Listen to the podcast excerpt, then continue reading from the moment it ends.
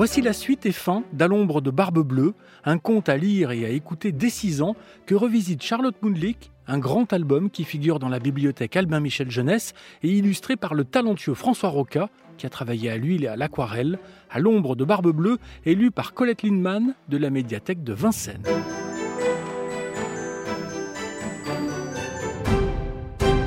Peu de temps après le départ de Barbe Bleue, Tandis que la jeune femme préparait avec impatience l'arrivée de sa famille, elle fut surprise de voir Anne, la jeune servante, se présenter seule.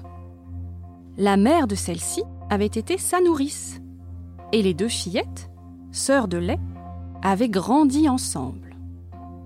Elle apprit que sa mère s'étant trouvée souffrante au moment de partir, ses sœurs avaient préféré rester à ses côtés pour la nuit en attendant le médecin qui devait passer à l'aube.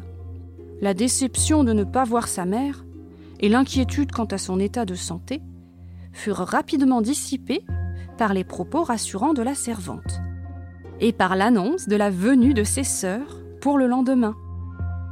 Elle invita Anne, épuisée par son trajet, à passer la nuit au château et la confia aux bons soins des servantes, heureuses d'avoir de la compagnie. Enfin, elle inspecta les lieux, pressée et fière de tout faire admirer à ses chers aînés. La beauté des tapisseries, des sofas, des guéridons, des tables et des miroirs, où l'on pouvait se contempler de la tête aux pieds. Elle ne manquerait pas de se divertir devant ces splendeurs innombrables. Heureuse de déambuler seule, elle ne cessait cependant de caresser la petite clé un sentiment de liberté s'emparait d'elle. Maîtresse des lieux, elle se devait de connaître entièrement ce domaine, qu'elle aurait à administrer avec son époux, et aussi en son absence. L'envie de savoir et de comprendre l'animait, et peu à peu fut plus forte que l'interdiction qui lui avait été formulée la femme de Barbe Bleue s'aventura vers cette mystérieuse pièce avec l'intention de n'y jeter qu'un rapide coup d'œil. Elle descendit un escalier étroit avec tant de précipitation qu'elle faillit se rompre le cou plusieurs fois. Arrivée au bout du couloir, elle hésita un bref instant et glissa la clé dans la serrure elle ouvrit la porte du cabinet. Les volets étaient fermés. Il y régnait une obscurité intense. Puis, s'habituant à la pénombre, sa vision s'éclaircit peu à peu. Le noir profond laissa place au rouge. Elle commença à distinguer que le plancher était couvert de sang caillé et que dans ce sang se miraient les corps de plusieurs femmes mortes, attachées le long des murs. Elle était face aux précédentes épouses que Barbe Bleue avait égorgées, l'une après l'autre. Saisie par la terreur, elle lâcha la clé, la ramassa, referma la porte et monta précipitamment à sa chambre. La clé du cabinet était tachée de sang. Elle tenta de l'essuyer, déploya une énergie folle à faire disparaître la preuve de ce qu'elle avait vu. Mais le sang ne partait pas. Elle avait beau la frotter et la gratter, il n'y avait pas moyen de la nettoyer. Quand elle ôtait le sang d'un côté, il revenait de l'autre. Elle savait que ce sang était la mémoire des crimes de Barbe Bleue. Elle prétexta auprès de son valet une migraine subite. Pour masquer sa panique, et garder la chambre sans dîner. Ce dernier n'insista pas et lui monta une tasse de bouillon qu'il déposa devant sa porte.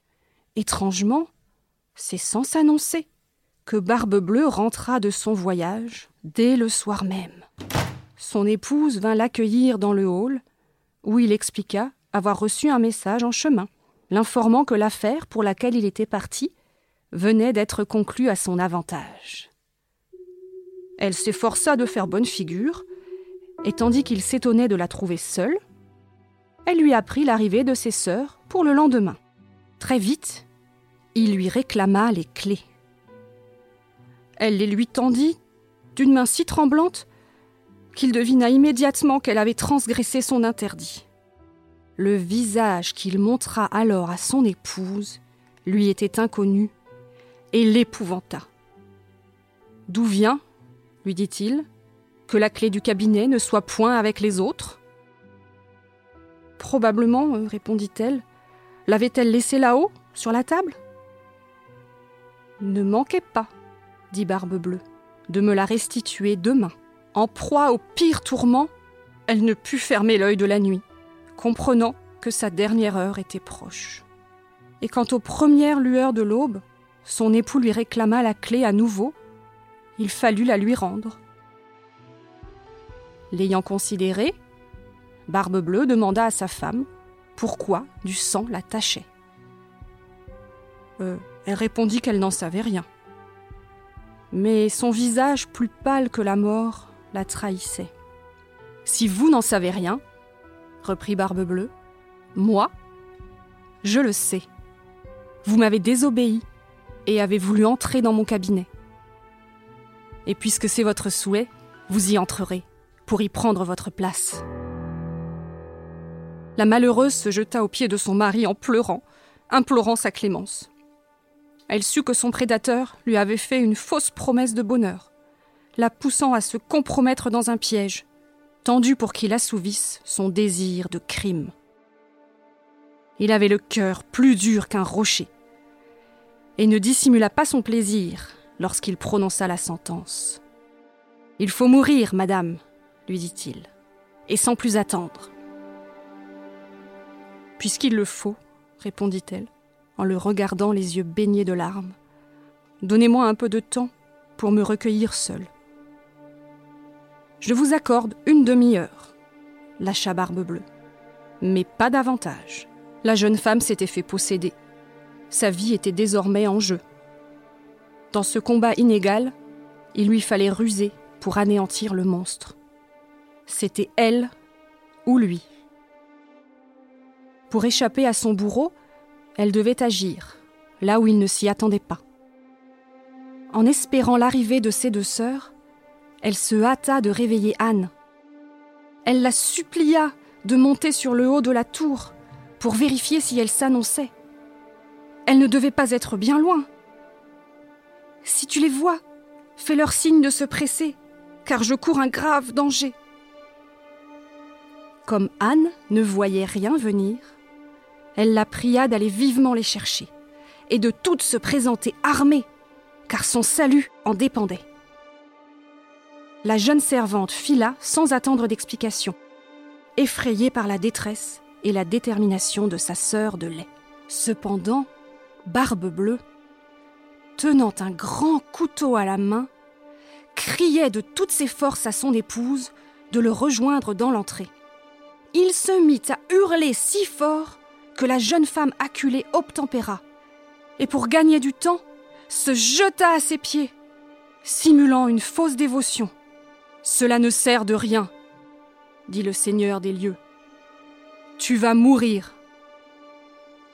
Puis l'empoignant d'une main par les cheveux, il brandit son couteau. La pauvre femme, près de s'évanouir, tournant vers lui des yeux mourants, le vit lever son bras. À cet instant, on fracassa la porte. Surpris, Barbe Bleue s'arrêta tout net. Aussitôt entrèrent deux cavaliers qui, mettant l'épée à la main, coururent droit sur Barbe Bleue. Il ne reconnut pas les sœurs de sa femme et tenta de s'enfuir. Mais elles le poursuivirent de si près qu'elles l'attrapèrent avant qu'il pût gagner la porte. Elles lui passèrent leur épée au travers du corps et le laissèrent mort. La pauvre épouse, presque aussi anéantie que son mari, n'avait plus la force de se lever pour embrasser ses sœurs. Barbe Bleue n'avait point d'autre héritier que Daphné, qui demeura maîtresse de tous ses biens. Elle installa ses sœurs confortablement, tout comme sa mère, qui la supplia de lui pardonner de l'avoir ainsi jetée dans la gueule du loup elle accorda son pardon, en échange de la promesse que ses sœurs, à présent dotées et indépendantes, pourraient épouser les gentilshommes de leur choix, aimés d'elle et dont elle serait aimée. Elle quitta le château et grâce à sa fortune, voyagea.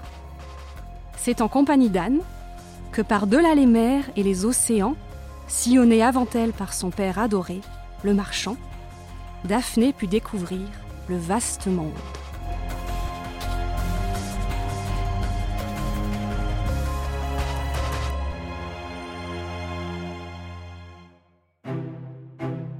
Ainsi se termine À l'ombre de Barbe Bleue de Charlotte Mundlik et François Roca, édité aux éditions Albin Michel Jeunesse.